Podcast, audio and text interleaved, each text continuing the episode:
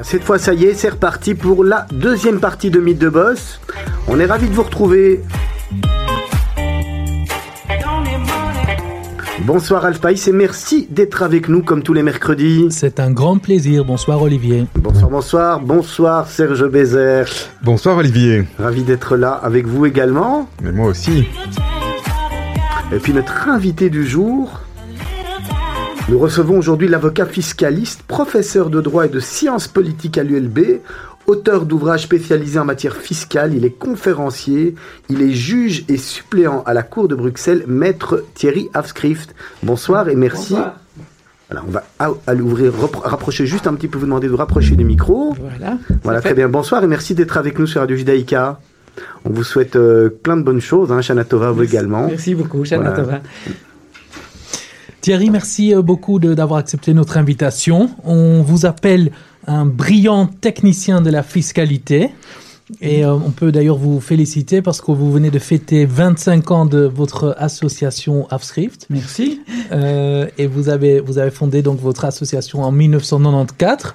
Oui. Vous, vous disposez de bureaux à, à Bruxelles, Anvers, Madrid, Genève, Luxembourg et Tel Aviv. Et, votre slogan, c'est vous défendre contre le fisc. Oui, mais c'est la fonction d'un d'un avocat fiscaliste. Ça ne veut pas dire défendre n'importe comment, défendre n'importe qui pour n'importe quoi, mais les contribuables ont le droit d'être défendus, tout comme tout citoyen a le droit d'être défendu, et d'abord contre l'État, parce que c'est l'État qui a le pouvoir, et le pouvoir qui peut être le plus dangereux aujourd'hui, c'est le pouvoir fiscal. Et, en, 1994, vous avez d'ailleurs écrit, euh, vous avez publié l'évitement licite de l'impôt et la réalité juridique un droit fondamental du contribuable. Oui. Et, tout a commencé avec, avec ça, en fait. Euh, ça veut dire, euh, c'est là où vous avez pu, euh, vous avez pu décrire vraiment ce que vous pensez. J'enseignais déjà le droit fiscal quand même depuis 1987, mais, mais cet ouvrage-là a a décrit un des droits du contribuable, qui est le droit de s'organiser sans enfreindre la loi, pour payer le moins d'impôts possible. Euh, depuis lors, les choses ont évolué. Il y a beaucoup de lois qui ont été, qui ont été votées, des lois euh, en, Belgique à deux, à deux reprises, qui n'ont pas affecté dans une très large mesure ce droit-là. Par contre, au niveau européen, les choses sont beaucoup plus dangereuses parce que euh, on utilise, mais pour les sociétés, la notion d'abus de droit qui fait que au niveau européen, les règles, malheureusement, sont, deviennent beaucoup plus menaçantes pour ce droit-là du contribuable. Mhm. Et, et, et, quand on revient un petit peu à votre l'essence de votre message, qui est donc que, que en tout cas, euh, le contribuable n'en a aucune manière tenu de payer plus d'impôts que ce que la loi lui impose. Oui. Euh, ça veut dire donc que vous n'êtes pas contre le fait qu'on doit payer des impôts. Alors écoutez, en tant qu'avocat, je, suis un homme de loi et donc il faut respecter les lois et les citoyens dans le droit actuel euh, on doivent, doivent payer des impôts parce que la loi le prévoit. Et donc euh, ils ont le, devoir de respecter ces, ces lois, autrement c'est de la fraude et la fraude est, est punissable. Par contre, en tant que, en tant que citoyen, d'un point de vue philosophique, je, je trouve que ces impôts sont très largement excessifs et devraient être réduits et qu'il faudrait modifier ces lois. Mais ce sont des choses différentes. Bien euh, sûr. Tant que les lois sont là, on les respecte, mais on peut militer pour les changer. Et personnellement, je voudrais les changer de manière révolutionnaire, de manière réellement euh, significative et réduire euh, ces, ces, impôts. pas de 1 ou de 2% mais d'une manière beaucoup plus fondamentale parce que l'État se mêle de beaucoup trop de choses dans notre système. On dit qu'en Belgique, on a un des pays les plus taxés, euh, les plus taxés au monde, c'est exact? Oui, je crois que la Belgique se partage dans tous les classements qui ont lieu tous les ans, se partage toujours euh, la, les médailles euh, d'or, d'argent et de bronze, en général avec la France et le Danemark. Et suivant les façons dont on fait le, le calcul, euh, avec, euh, si on tient compte des cotisations de sécurité sociale et d'autres choses, euh, la Belgique est quasiment toujours dans, sur l'une des trois places du podium. C'est de, vrais, vrais champions, hein, les Belges. Mais tout à fait. Si on avait autant de médailles aux Jeux Olympiques, ce serait parfait. quand, quand, vous dites l'État se mêle de trop de choses, oui. ça se limite pas au, au, côté fiscal, en fait. Pour vous, ça va plus loin que ça? Mais il faut être cohérent l'État a des recettes et des dépenses. Il y a deux colonnes dans le budget. Et, donc, si l'État réclame autant de recettes, c'est parce que il a des dépenses qui sont considérables et qu'aucun gouvernement n'est réellement capable de réduire. Euh, le gouvernement précédent a affirmé qu'il le faisait. La réalité, quand on voit les budgets d'année en année, c'est que les dépenses augmentent et évidemment, euh, à moins de creuser encore plus les trous qui sont déjà considérables dans les, dans les budgets, euh, il n'est pas possible de continuer à augmenter les dépenses en, en réduisant les recettes. Ça, personne n'y arrivera jamais. Il faut donc avoir du courage politique, ce que nos partis n'ont pas, euh, c'est-à-dire réduire les dépenses pour pouvoir réduire les recettes. Avec trois gouvernements, c'est compliqué de réduire les dépenses en Belgique ou pas? Mais euh, pour ce qui concerne les impôts, on a plus que trois gouvernements. Non, non, on en a beaucoup, beaucoup, plus C'est ça, on a beaucoup plus que ça. On a les régions, les. Mais euh, il y, a, y, a essentiellement deux communautés et et si on parvenait à dégager une majorité suffisante dans chacune des communautés, ce qui n'existait ni dans le gouvernement précédent ni dans celui qui l'avait précédé, euh, on pourrait espérer que ces gouvernements agissent de manière convergente. Mais on voit que ce n'est pas du tout le cas, et on se demande d'ailleurs si euh, réellement le, le fédéral intéresse encore beaucoup les partis politiques aujourd'hui. Je, je, voudrais revenir encore un petit moment euh, sur ce qu'on a dit tout à l'heure parce que euh, c'est quelque chose qui me qui m'intéresse très fort. Vous, vous avez aussi dit que à condition qu'il respecte la loi, chaque contribuable a le droit de réduire euh, la pression fiscale qui pèse sur lui. Est-ce que vous êtes d'avis que chaque contribuable aujourd'hui peut réduire, euh, ça veut dire vous, vous faites aussi l'optimisation fiscale, etc. Est-ce que chaque société, euh, donc entreprise ou, ou personne physique, peut, euh, peut faire quelque chose pour réduire alors, euh, l'optimisation, c'est un droit, c'est utiliser les, les lois. Euh, et beaucoup de gens font de l'optimisation fiscale sans s'en rendre compte. Lorsqu'on reçoit des chèques repas de, de son employeur, c'est de l'optimisation fiscale parce que l'avantage de toute nature sur lequel on est taxé est d'une valeur inférieure au montant du, du chèque repas. Lorsqu'on a des titres-services, c'est de l'optimisation fiscale. Euh, et euh, l'épargne pension, euh, je pense que personne n'y souscrirait sous cette forme-là, sous la forme qui, est, qui donne lieu à déduction. S'il n'y avait pas cette déduction, mais le calcul est vite fait à partir du moment où vous pouvez à la fois investir, c'est-à-dire épargner dans, dans l'épargne de pension et vous avez droit à une déduction euh, 30 ou de 40 mais évidemment, ça revient à dire que l'État vous subsidie 30 ou 40% de votre épargne, alors même si c'est sur des montants limités, bien on le fait, euh, et donc on fait de l'optimisation ouais. fiscale. Ça semble même ça, évident. C'est à un niveau qui concerne pratiquement tout le monde, euh, et en plus c'est fait exprès pour permettre aux gens euh, euh, d'investir dans dans une pension qui sera un tout petit peu moins misérable que ce que l'État accorde dans le cadre des, des pensions, euh, des pensions légales. Au, au, au, au niveau, au niveau des entreprises, c'est même une, une obligation que, ce que je dire, par rapport aux actionnariats, à l'actionnariat, par rapport. je, euh, je crois qu'il faut que la bonne gestion, c'est de réduire les dépenses. Les impôts sont des, des dépenses qui ne rapportent pas, euh, et, et, donc il est logique de les, de les réduire, mais bien entendu, la bonne gestion, c'est aussi respecter la loi. Et alors il faut que le, gestionnaire tienne compte aussi de la zone grise, c'est-à-dire des choses dont on n'est pas tout à fait certain qu'elles soient légales ou pas, parce que nos lois fiscales sont en général très mal faites, et donc il est très difficile d'avoir une opinion sûre à 100% sur ce qu'on peut faire ou pas. Et là, euh, il y a une question de prise de risque. Euh, un entrepreneur est amené à prendre des risques dans beaucoup de domaines, la fiscalité en est un, mais là, euh, il y a une question de réputation qui joue, parce que si ça ne marche pas et que l'entreprise se fait accuser, qu'on en parle dans les journaux, qu'on l'accuse de fraude, euh, même si ce n'est pas fondé, même si à la fin il gagne son procès 10 ou 15 ans plus tard, la réputation est atteinte est parce fait. que euh, effectivement l'opinion publique est, est attirée par, par la presse vers les problèmes, mais parfois pas vers la solution quand elle arrive euh, par la suite. Et même vers les éléments croustillants. Et les, euh, je, les gens aiment le scandale, ils aiment euh, les idées reçues et les préjugés. Quand un chef d'entreprise est inculpé, ça c'est une nouvelle. Quand il est acquitté 15 ans après, c'est plus une nouvelle. On en parle, On en parle plus. très peu ou, très, ou, très, très loin dans les petites pages, dans les pages intérieures en, en petits articles. Et donc vous avez des clients qui viennent vous voir parce que par exemple ils ont des ennuis euh, mm -hmm. au niveau euh, des impôts, la fiscalité, euh, parce que souvent, dans beaucoup de cas, ils ont fait un montage fiscal qui, pour eux, à leurs yeux, était une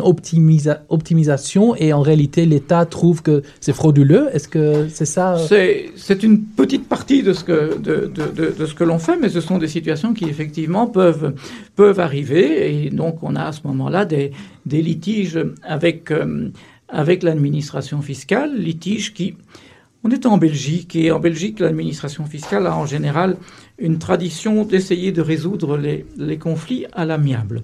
Euh, contrairement à ce qu'on voit souvent en, France, je crois qu'on peut dire que en, Belgique, le but de l'administration, c'est de faire payer des impôts. La récolte. Euh, pas nécessairement de casser les gens ou de casser les entreprises. c'est, euh, je pense qu'on a une immense majorité des fonctionnaires qui sont des gens avec qui il y a, il y a moyen d'arriver à une conversation euh, extrêmement sérieuse et conciliante pour aboutir à un accord. Et dans l'immense majorité des cas, il n'y a pas de procès. On arrive à un accord en essayant de trouver une solution qui est conforme au droit et qui convient aussi un peu à tout le monde mais il s'agit aussi des situations, euh, il y a aussi des situations dans lesquelles euh, il y a eu une réelle fraude fiscale. Bien entendu, il y, a, il y a, des gens qui, qui, ont commis des fraudes fiscales, ce qui mérite quand même d'être défendu, c'est pas bon. Bien euh, sûr. et il y a des gens qui sont accusés d'en avoir commis et qui n'en ont pas commis du tout ou qui éventuellement n'ont pas respecté la loi, mais ne l'ont pas commis avec mauvaise foi, ce qui permettra euh, ben, d'aboutir en général à des conclusions où ils doivent payer des impôts, mais où on permet de réduire les amendes parce qu'on peut montrer que euh, les gens sont de bonne foi et dans notre pays, la bonne foi est présumée. Tant que le fisc ne prouve pas le contraire, on est quand même réputé de bonne foi. Comment vous expliquez que euh, les exemples que vous venez de donner tout à l'heure, par exemple sur le chèque repas et des autres avantages finalement qui font aussi en effet que on paie moins d'impôts, euh, que ça, ça a l'air très évident et que la plupart des, employés le font, mm. et que s'il s'agit d'optimisation fiscale pour des, pour des personnes euh, qui, qui, sont euh, très riches, qui ont mm. besoin de, de faire des, des, montages qui font qu'ils payent beaucoup moins d'impôts, donc les montants mm. deviennent plus importants, que c'est souvent critiqué, parce qu'on vous a souvent vu à la télévision, vous êtes critiqué aussi souvent pour le fait que vous, vous faites ce genre de, vous, vous défendez ce genre de, de, de, montage. Comment vous expliquez ça? Alors, bon, il y a il y a, ce qui est fait en général pour servir à, beaucoup de monde, les chèques repas, euh, les, titres services, etc.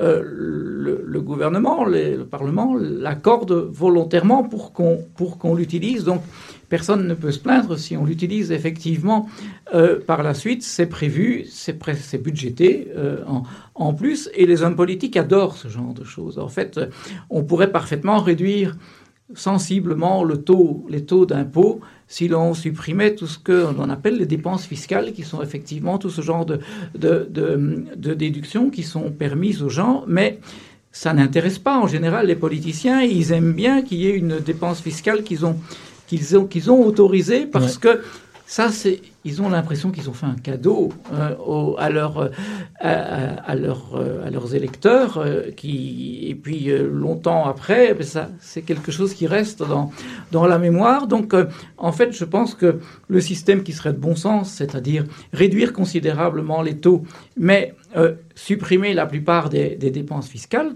pratiquement tout le monde dit que c'est ce qu'il faudrait faire, mais on ne le fait jamais. Et au contraire, euh, même lorsqu'on a annoncé, comme dans le gouvernement précédent, qu'on allait euh, réduire des dépenses fiscales, on en crée de nouvelles. Euh, par exemple, le, pour les arts de la scène, on a accordé des déductions. Ça, c'est des petites, euh, déductions euh, qui sont permises à un certain nombre de personnes, mais du coup, euh, ça a permis à un ministre déterminé de, se présenter comme le père de, la, mesure, et ils aiment beaucoup ça. Par contre, lorsque une grande entreprise met au point un montage auquel personne n'a pensé, mais qui est permis, parce que droit fiscal, tout ce qui n'est pas interdit est permis. Euh, c'est la règle dans les rapports entre les citoyens et l'autorité, c'est comme ça. Euh, alors là, euh, il y a des gens qui se sentent frustrés au niveau de l'administration parce que on n'a pas prévu des, cas, pareils, et puis au niveau des citoyens aussi parce qu'ils se disent, moi j'ai pas pu faire ça, et donc il y a une espèce de jalousie qui se crée et, euh, et du coup, ben, ce qui est permis sur une petite échelle à beaucoup de monde, euh, et euh, on aime beaucoup moins que ce soit fait sur une grande échelle par un petit nombre de, personnes. Et, c'est ce qui explique, à mon avis, que la presse d'abord, et puis l'opinion publique, alors, euh, s'acharne sur certaines opérations, parfois qui sont dont la, la licéité n'est même pas discutable. Voilà, c'est Mythe de Boss. On va faire une première petite interruption musicale. On vous avait demandé de choisir deux titres. Le premier, c'était Yerushalayim, Michel Vahav. Oui. Il vous inspirait quoi? Expliquez-nous un petit peu. Mais Jérusalem d'or, c'est, il n'y a rien à faire. Jérusalem, c'est, euh, c'est pour nous quand même le centre du monde. Et puis, je dois dire que la première fois que j'y suis allé, euh, ça m'a fait un choc, comme je pense à, la plupart d'entre nous lorsqu'on est allé pour la, la, première fois et les autres fois par la suite aussi. Euh, Jérusalem, ce n'est pas une ville comme une autre. Euh, que l'on soit juif ou qu'on ne le soit pas, d'ailleurs, pour ceux qui ne le sont pas, chaque pierre à Jérusalem, c'est une, c'est, euh, une, année de, de l'histoire et c'est une ville qui n'est, qui est, qui n'est comparable à aucune autre, me semble-t-il. On se retrouve d'ici quelques instants.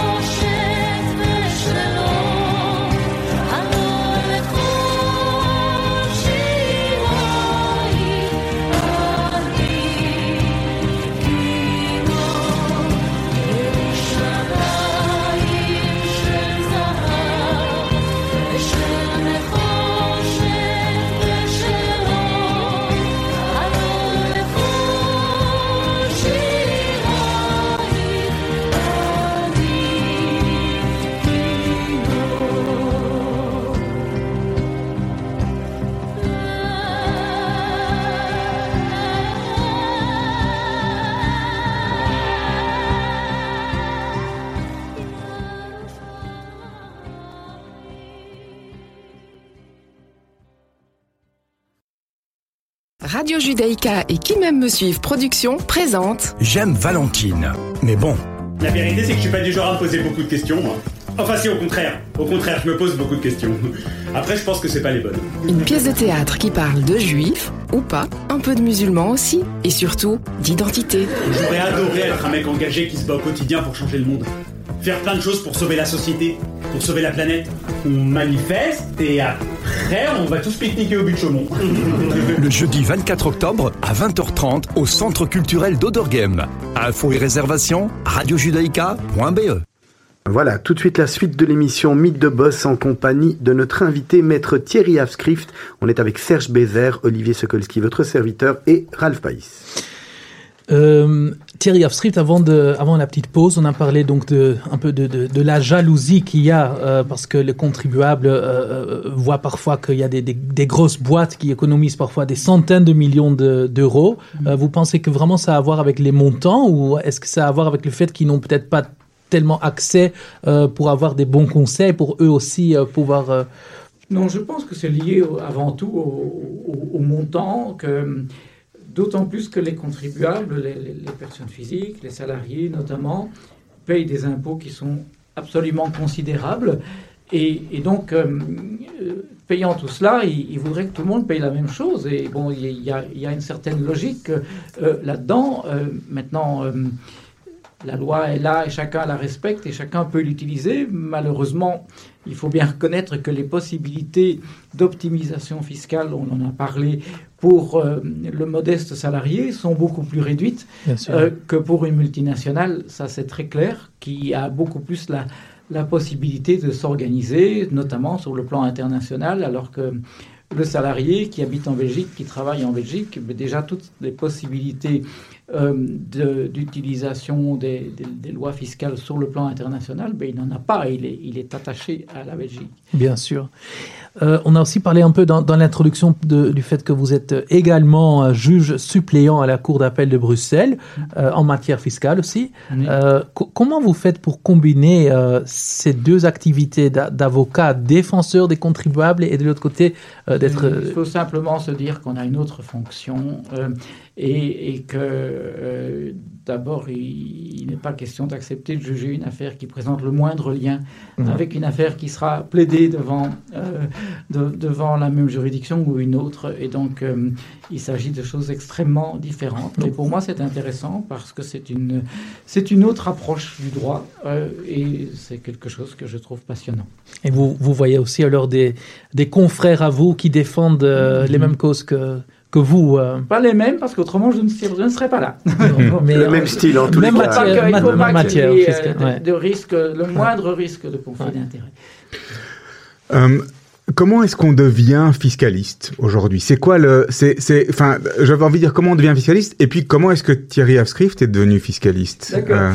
Bon, alors il y, a, deux types de, fiscalistes en, fonction de la, formation, puisque vous savez qu'il y a des avocats fiscalistes et puis il y a, des fiscalistes qui sont euh, conseillers fiscaux, qui sont experts comptables, euh, qui sont reviseurs d'entreprise et qui sont souvent excellents, euh, qui donc ont, un, autre métier, mais qui, en tout cas pour la partie conseil, ont des avis qui sont parfois tout à fait, tout à fait comparables. Euh, L'avocat, en plus, a, a le, le, côté euh, contentieux et le fait de faire partie d'une profession qui a sa propre déontologie. Vous êtes souvent consulté par des fiscalistes également avec oui, qui tout vous à travaillez. fait. Il y a souvent une très bonne collaboration entre le, le comptable, qui est le premier conseiller de, de l'entreprise et, et, et, l'avocat fiscaliste euh, parce que chacun, chacun fait ce qui relève de, son, de son métier et euh, on a d'excellents contacts avec, euh, avec des comptables, des experts comptables not, notamment.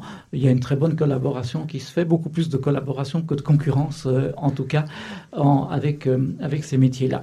Alors l'avocat fiscaliste, ben, c'est d'abord quelqu'un qui a étudié le droit, euh, qui a prêté serment d'avocat et qui ensuite se spécialise dans la fiscalité et en règle générale, euh, on peut dire que les avocats fiscalistes sont des avocats qui font presque uniquement du droit fiscal et tout ce qui est nécessaire pour comprendre le droit fiscal. Je m'explique, euh, c'est une matière qui change tout le temps. Euh, 2, 3, 4, 10 lois fiscales par an euh, qu'il faut adapter, dont il faut tenir compte euh, qu'elles modifient les autres, voir quelles sont leurs lacunes, parce qu'il y en a beaucoup. Euh, et ça demande un travail de, mise à jour qui est considérable, qui, je pense, prend facilement 15% du temps professionnel utile simplement pour se tenir à jour en, en, matière fiscale. Et donc, pour, je crois que pour rester à la pointe, pour rester efficace, euh, il faut finalement ne faire pratiquement que du droit fiscal, parce que euh, si ces 15% de, de, temps sont consacrés à défendre quelques causes par an, ben, ça n'est pas efficace du tout, euh, et en plus on apprend aussi par ce qu'on fait et par l'expérience qu'on qu acquiert. Donc c'est une remise en question perpétuelle en fait. Être fiscaliste plus que plus que ou avocat fiscaliste plus oui, que toute autre là, chose. Il faut connaître les autres branches du droit aussi parce que c'est souvent là qu'on va trouver des solutions qui permettent aux, aux clients de de, de s'en sortir. Le, le, droit fiscal dépend du droit civil, du droit commercial, lié fort au droit administratif parce qu'on a affaire à une administration. Et donc, euh, il, on ne peut pas se permettre d'être ignorant dans, dans ces matières-là. Mais le, le, droit fiscal est une spécialité qui, souvent, comme le droit social d'ailleurs, euh, occupe les, les avocats euh, pratiquement la totalité de leur temps. Je vous dirais qu'il y a vraiment très très peu de dossiers dans, dans mon cabinet où il n'y a pas un impôt quelque part. Et au, au, niveau contentieux, donc vous parlez de, de l'aspect contentieux de l'avocat, la différence oui. entre le comptable et l'avocat. Aujourd'hui, ça représente pour vous, ou, ou de manière générale, un, on, a, on, a, dit qu'on essayait de, de, de, négocier avec l'administration. Oui. le contentieux peut être vu, enfin la négociation, c'est une, une, manière d'avoir de régler un contentieux. Bien entendu, c'est la première manière, et tout avocat, pas seulement fiscaliste, a comme, comme premier devoir d'essayer de résoudre le litige à l'amiable. C'est d'autant plus vrai dans un pays comme la Belgique, où malheureusement, par manque de moyens, le système judiciaire est, est lent. Euh, et, et, donc, euh, malheureusement, on doit parfois expliquer à un client pour lequel on travaille depuis des années sur un dossier que tout est prêt, mais qu'on a une fixation en 2023. Ouais. Thierry Avscrift, Serge Bézère et Ralph Païs, on se retrouve d'ici quelques instants. Tout de suite, le flash d'information présenté par Jérémy Zilberg.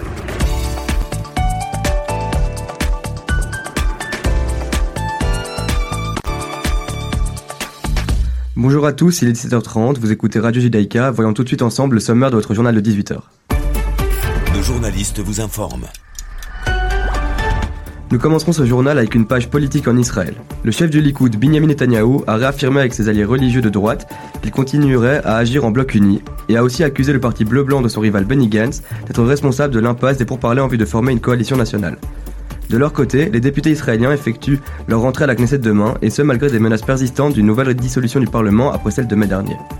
Aux États-Unis, le président Donald Trump a accusé l'opposition démocrate d'organiser un coup d'État après qu'ils aient annoncé l'ouverture la semaine dernière d'une enquête contre le président en vue d'une destitution. Toujours aux États-Unis, l'ambassade d'Arabie Saoudite a adressé ses vœux aux juifs américains pour Rosh Hashanah. C'est la première fois que l'ambassade saoudienne envoie un tel message aux juifs vivant aux États-Unis. Nous irons ensuite au Royaume-Uni où le Premier ministre Boris Johnson a annoncé que le pays sortirait de l'Union Européenne le 31 octobre, quoi qu'il arrive. Le chef du gouvernement a annoncé qu'il présenterait à Bruxelles des propositions raisonnables et constructives et que la balle se situait désormais dans le camp européen. Et puis en France, des milliers de policiers ont défilé aujourd'hui à Paris dans le cadre d'une manifestation appelée Marche de la colère afin de protester contre les nouvelles réformes touchant la police. Pour terminer, chez nous, nous parlerons de la réouverture de la synagogue d'Arlon, mais aussi de l'audition de Didier Reinders au Parlement européen où il postule pour le poste de commissaire à la justice. On se retrouve dans une petite demi-heure pour développer tout ça ensemble dans votre journal de fin de journée. En attendant, retrouvez la suite de votre émission Mythe de Boss avec Olivier Sokolski. Voilà, nous continuons tout de suite la, la suite de l'émission Mythe de Boss avec Maître Afscrif qui est en studio. C'est très intéressant. Pardon pour cette interruption. Euh, c'est avec l'actualité n'attend pas qu'il se place, il se passe plein de choses, euh, notamment, euh, notamment euh, le Brexit en Angleterre. On serait, on serait ravi d'avoir votre avis, votre, Juste, juste avant l'interruption, on avait, on, vous avez dit que parfois il faut expliquer à, à votre client qu'il faut attendre parfois jusqu'à 2022, 2023. Ça doit être terriblement frustrant pour quelqu'un qui, qui, qui, qui, cherche à avoir droit, qui, qui cherche à avoir une décision, de devoir attendre des années avant euh, de voir plus clair. Donc, mis à part le fait que vous avez dit qu'on est un des, un des pays le plus taxés au monde, le, il y a un manque de, un manque de moyens pour la justice qui fait que oui. c'est terriblement lent. Donc, tout ça, c'est Oui, bien entendu, et si, si c'est terriblement lent, c'est certainement pas la faute des magistrats, mais bon, euh, ils sont noyés par euh, un, un contentieux qui est important. avec C'est la faute de moyens? Je pense que c'est la faute, de- que c'est un manque de moyens ou c'est un manque de, de, de- de- d'attribution des, des moyens pour précisément pour ce type, euh, ce type d'affaires-là. Je pense que on, gaspille aussi beaucoup, beaucoup de moyens euh, en, en s'occupant euh, euh, d'affaires qui devraient peut-être pas exister si, si les lois étaient un petit peu plus, plus simples. Euh, mais c'est effectivement très frustrant pour un justiciable, que ce soit en matière fiscale ou, ou pas, euh, de se retrouver devant des tels, des tels délais. Alors, on va être de bon compte. Il y a aussi un certain nombre de gens qui utilisent ces délais pour payer de plus en plus tard, nous sommes bien d'accord, mais euh, ça n'est pas ça la, justice, c'est clair. Et euh, c'est aussi pour cela que il faut favoriser la conciliation dans la mesure du possible. Il y a d'ailleurs euh, au sein du, SPF Finance, il y a une administration très compétente qui est un service de conciliation fiscale qui essaye de, de régler les litiges euh, à l'amiable et avec euh, en général une très grande impartialité, alors pourtant qu'il fait partie de, de l'administration. C'est peut-être pas finances. tellement connu, ça. En tous les cas, euh, je...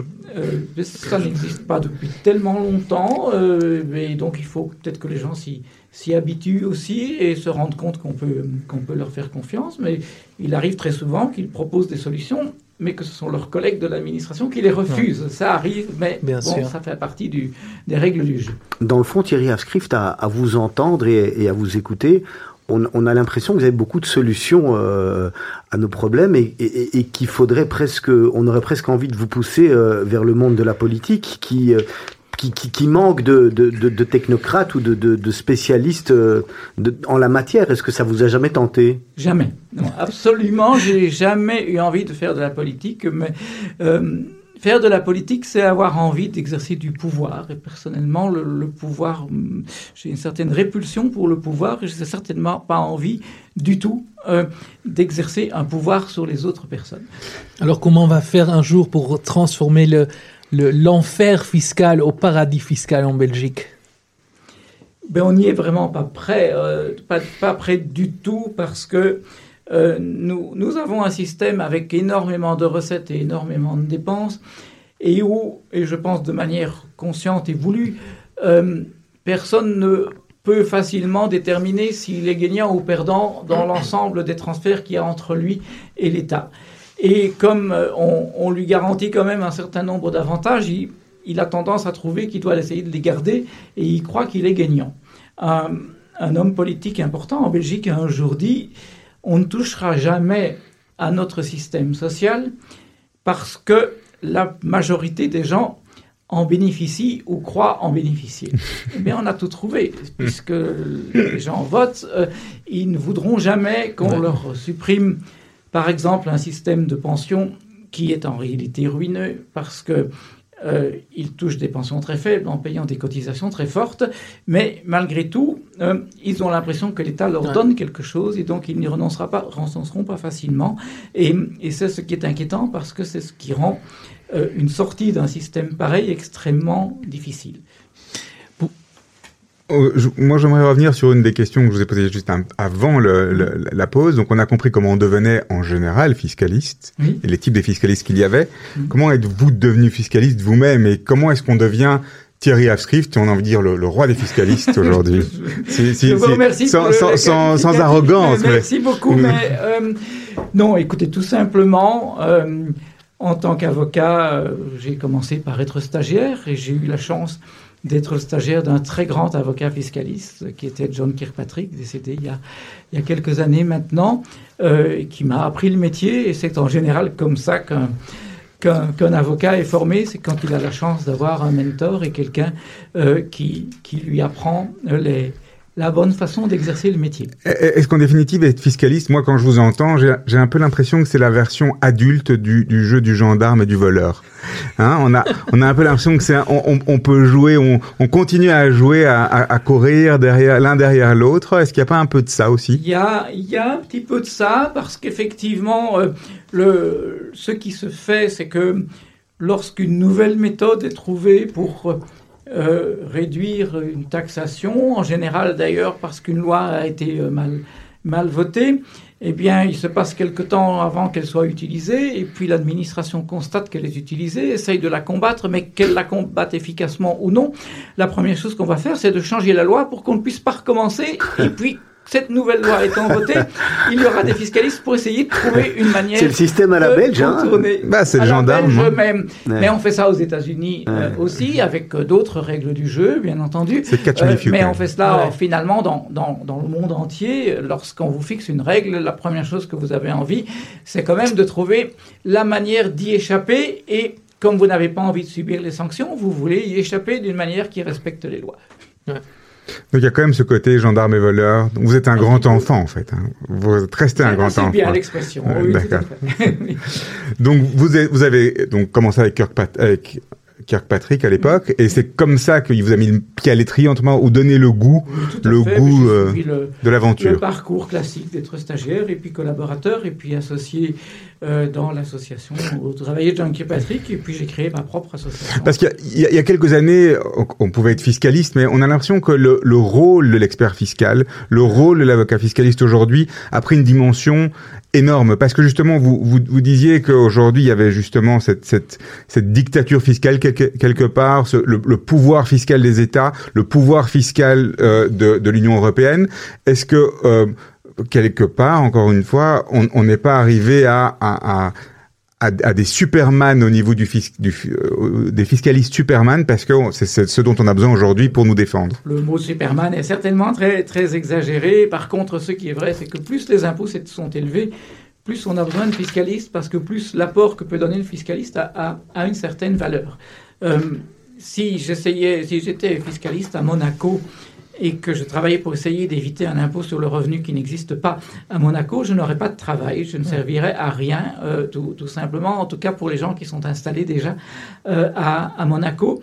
Euh, par contre, pour un fiscaliste, travailler dans un des pays les plus euh, taxés au monde, effectivement, euh, ça amène beaucoup de travail quand des clients viennent vous voir, quelles sont les plus grosses frustrations en Belgique comparé aux autres États euh, de, vos clients? Est-ce que ça a à voir avec la succession ou avec le, le, les impôts sur les revenus euh? Alors, les frustrations que je cause, c'est les nombreux cas où euh, j'explique à, à, un client qu'il n'y a pas de solution à son problème parce que je ne vais quand même pas faire croire qu'il y a des solutions à tous les problèmes et pour tout le monde. Et euh, régulièrement, des gens viennent me dire Vous allez me faire une offshore au Panama euh, Je lui dis non, euh, ça n'est en rien une solution à votre problème, mais si, vous voulez le faire, ce sera plus que probablement illégal, et donc je ne le ferai pas. Et donc là, je crée effectivement des frustrations, parce que simplement, je fais mon métier, qui est d'aussi de, dire ce qui est illégal et ce qui ne doit pas être fait, et c'est aussi rendre un service aux gens pour de leur éviter de commettre des bêtises.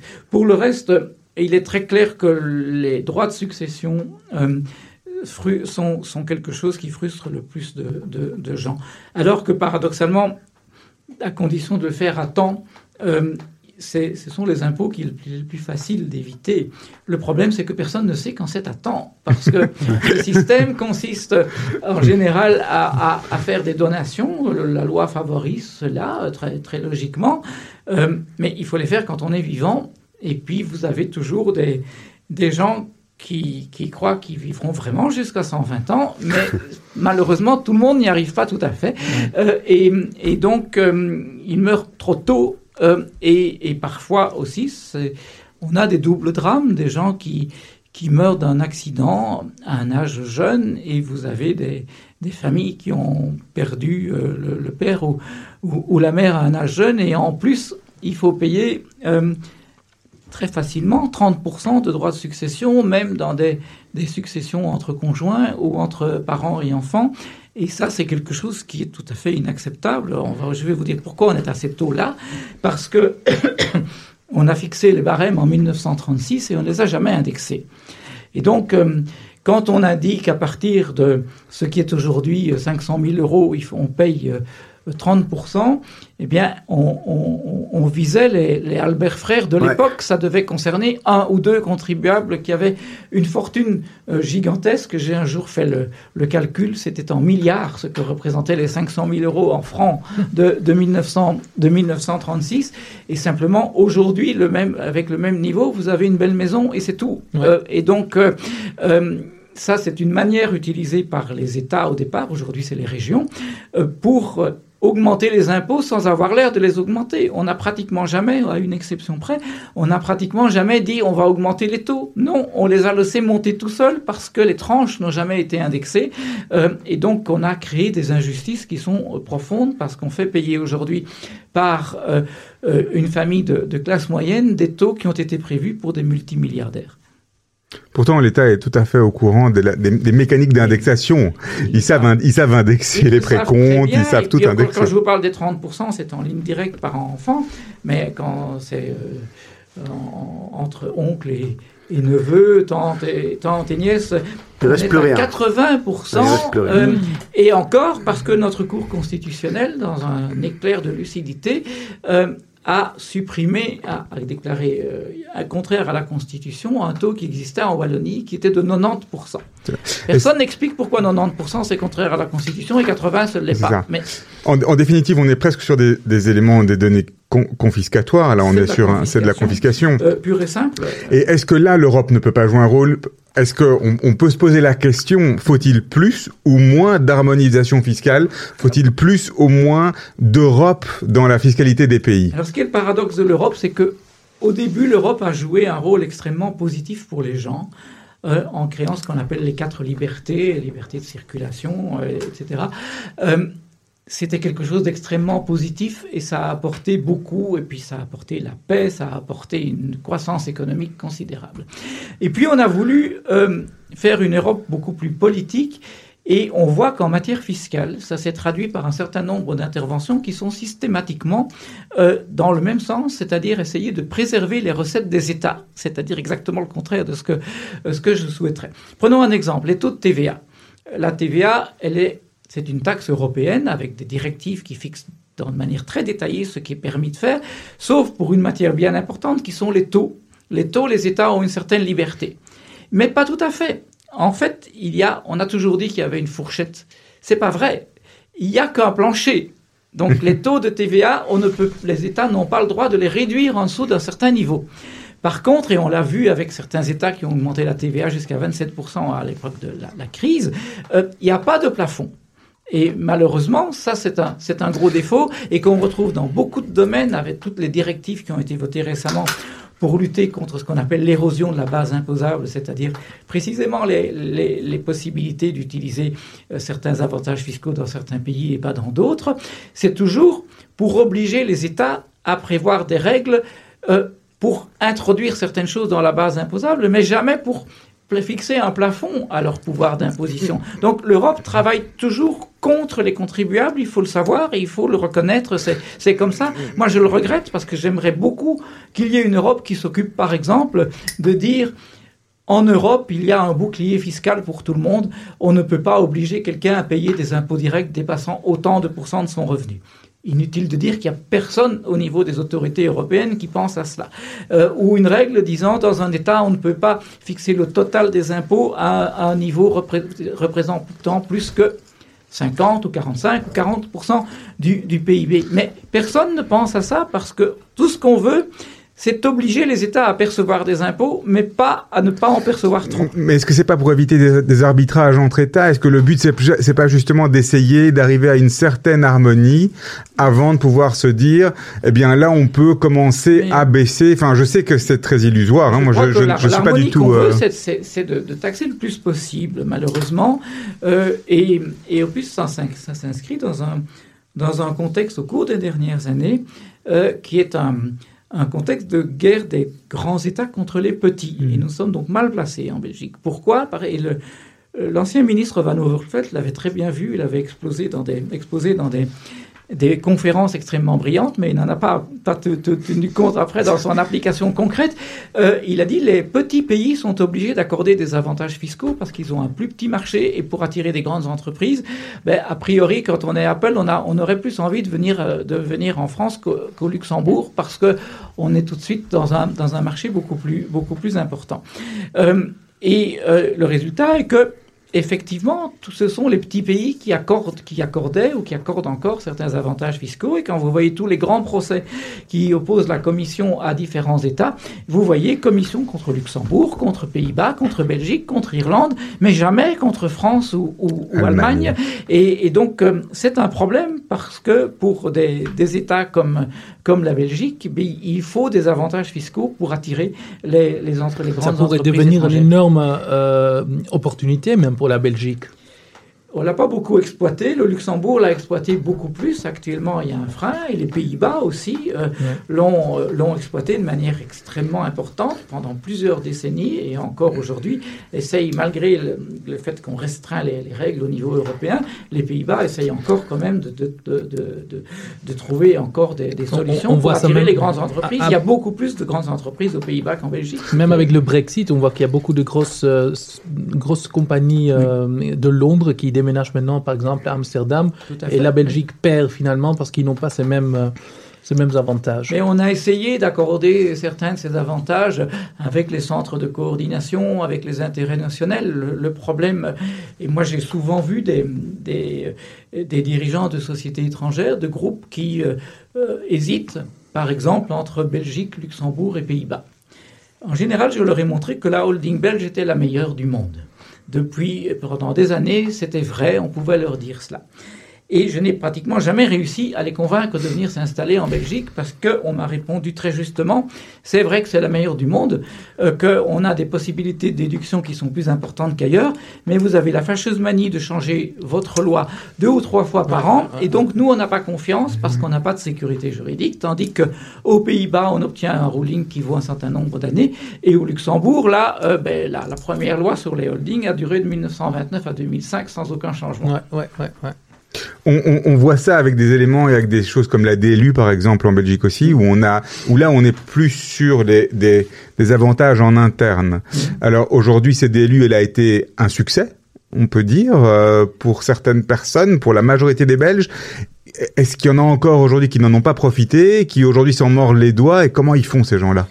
Alors là, effectivement, c'est un très très gros problème. Euh, beaucoup de gens en ont profité, surtout vers les années 2012-2013, en procédant à des régularisations fiscales sur les intérêts, c'est-à-dire sur la seule chose qui était imposable et pour lesquelles ils avaient euh, éludé l'impôt. Et je pense qu'on estime à 80 000 personnes le nombre de gens qui ont euh, régularisé leur situation à, l'époque. Euh, simplement, certaines personnes n'ont pas pu le faire à l'époque parce que ils régularisaient en général les revenus des sept dernières années. Au-delà, il y avait prescription. Et euh, si dans les sept dernières années, il s'était passé un événement du genre, une succession qu'ils n'avaient pas déclarée, ils se retrouvaient devant un gros problème. euh, et donc, euh, ces gens ont retardé. Vous savez que bon, c'est une manie belge, peut-être pas seulement belge, mais on fait les choses à la dernière minute. Et donc, on a reporté d'année en année. Et puis, et puis, à la fin 2013, on a supprimé le système tel qu'il existait. Et il a encore existé des régularisations euh, amiables avec l'administration, parce qu'en fait, quand, on explique à un fonctionnaire de l'administration qu'on veut payer ses impôts, ce serait quand même bizarre qu'il refuse. Et donc, ça a existé. Et puis, on a créé ce qu'on appelle la DLU quater, qui existe aujourd'hui, mais qui euh, ne peut plus porter seulement sur les revenus du patrimoine, qui doit porter aussi sur le capital du patrimoine, sauf si on parvient à justifier son origine. Et là, on a des, tas de gens qui voudraient bien le faire, mais qui sont incapables de justifier euh, l'origine du patrimoine, parce qu'enfin, si vous avez un patrimoine qui date de 1950, il n'y a plus aucune banque qui possède les extraits. Euh, les banques sont obligées de garder les extraits de compte pendant 10 ans, elles le font peut-être 12 ans ou 13 ans, mais elles n'ont pas envie d'engager des frais de stockage euh, pour garder des, documents de 1950, qui en plus n'étaient évidemment pas informatiques. Et donc les gens ont des problèmes de preuve, or on est très exigeant pour éviter qu'ils doivent payer 40% quand même euh, sur le capital lui-même. On, leur, on exige de connaître l'origine du, du capital et il ne suffit pas de dire il y a 10 ans je l'avais déjà ou euh, je l'ai reçu de mon père il y a 11 ans. Euh, on, on veut vraiment voir d'où cela vient et cela rend pratiquement impossible des régularisations même aujourd'hui, alors que les gens sont obligés de le faire, puisqu'aujourd'hui, il n'y a plus aucun espoir pour quelqu'un d'avoir un compte en Suisse ou au Luxembourg qui n'est pas déclaré, puisque ces pays ont informé la Belgique des, euh, des données et que d'ailleurs, si vous avez envie de, de savoir euh, ce que le fisc sait sur vos comptes à l'étranger, il suffit d'aller sur, sur le portail du SPF Finance euh, avec votre carte d'identité électronique et vous allez voir ce qu'il y a. Et donc, vous devez vous attendre alors à ce moment-là à avoir quand même des justifications à donner aussi.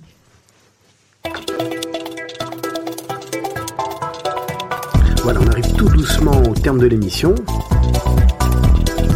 Avant de terminer, Maître Afscrift, on a quelques petites questions. Auxquelles on va vous demander de répondre le plus rapidement possible, si c'est possible en tous les cas pour l'exercice. D'accord. Il n'y a pas de joker, hein. Ah, il n'y a pas de joker. On va, on va lui en laisser un.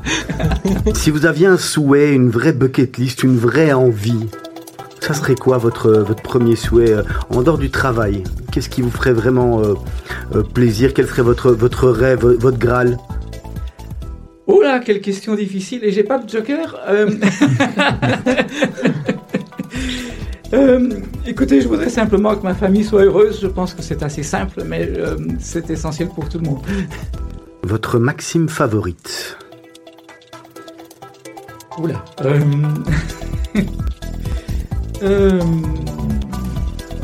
Ça pourrait être une inventée aussi. hein. On peut, pas- on peut- on peut passer aussi. On peut passer. euh, On dit je passe je passe. Oui, oui, oui, d'accord. oui.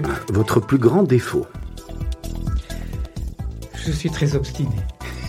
Votre plus grande qualité Peut-être que je suis très obstiné. Je vais vous demander un top et un flop. Je propose de commencer par le grand flop. S'il y en a eu. Pour peu qu'il y en a eu, mais je pense que tout le monde en a. Écoutez, le, le grand flop auquel je pense, je n'en suis probablement pas, pas responsable. C'est quand même la défaite de Barcelone contre Liverpool en demi-finale de la, la Ligue des Champions la semaine passée, l'année passée. Je ne l'ai pas encore avalé. Voilà. Et un grand top, Maître Script. Votre Le- top. Le grand top dans. Le grand top, c'est la naissance de mes enfants. Si vous aviez 20 ans aujourd'hui, ou 18 ans, on va dire que vous devriez aller euh, étudier le droit, vous iriez où? Aux États-Unis. Aux États-Unis, pourquoi? Parce que d'abord l'enseignement du droit il est tout à fait euh, re- remarquable avec des méthodes que l'on n'a toujours pas appliquées, euh, appliquées ici, et puis parce que le, le droit américain au, au niveau de, du droit commercial international, c'est tout de même le droit américain qui est la base, la base, et, et que hum, quand on est aux États-Unis, on a euh, on a une chance beaucoup plus importante de- d'avoir euh, un, niveau international. Alors, Serge Bézère a une question euh, Oui. chaque semaine hebdomadaire Voilà, qui va vous ma poser question. la question. Ma question. Quel conseil auriez-vous aimé que l'on vous donne lorsque vous aviez 20 ans? Euh, je pense que j'aurais aimé qu'on qu'on me dise euh, aie toujours confiance en l'avenir. C'est euh, un beau conseil. Merci. Voilà, on arrive doucement en termes de l'émission. Je voulais vous remercier en tous les cas d'avoir partagé avec nous ce moment. C'est très agréable, très intéressant. C'était un plaisir pour moi aussi. Je voudrais rappeler euh, une chose importante à nos auditeurs. Vous savez que Radio Judaïka est là pour vous informer, pour vous, vous divertir et puis vous vous rappeler également que euh, il est important de se rappeler. Et dans ce cadre-là, il y a la, la marche de Malines euh, qui a lieu dimanche à la caserne de, la caserne de Dossin. On sera là. On vous fera vivre le, moment en live sur Facebook. Il est important de, rappeler, il est important de se rappeler, il est important de ne pas oublier. Pour ma part, j'ai connu bien longtemps une personne qui est disparue, qui allait chaque année, qui s'appelait Bert Rosenliebeskind, à qui je voudrais rendre hommage. Et puis on a décidé de s'y rendre dimanche. Radio Judaïka sera présent en direct de la marche de Malines. Messieurs, c'était un, un plaisir de vous avoir.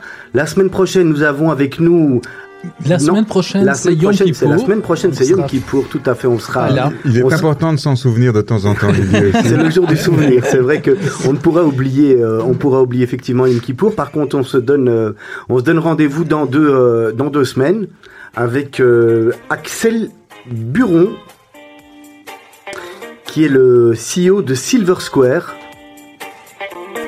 Ça sera très intéressant. Oui, qu'on passe du, du coq à l'âne. On a plein de, plein de sujets différents. Est-ce que vous connaissez Silver Square, euh, Thierry of Ça Script me dit quelque chose, mais... C'est les bureaux partagés. On peut Ah, louer là-bas oui. euh, des, des bureaux partagés.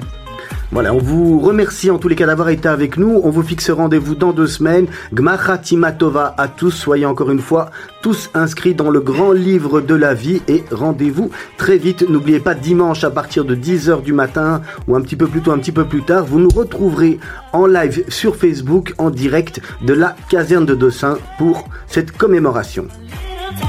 Et tout de suite, à partir de 18h, le journal de la rédaction.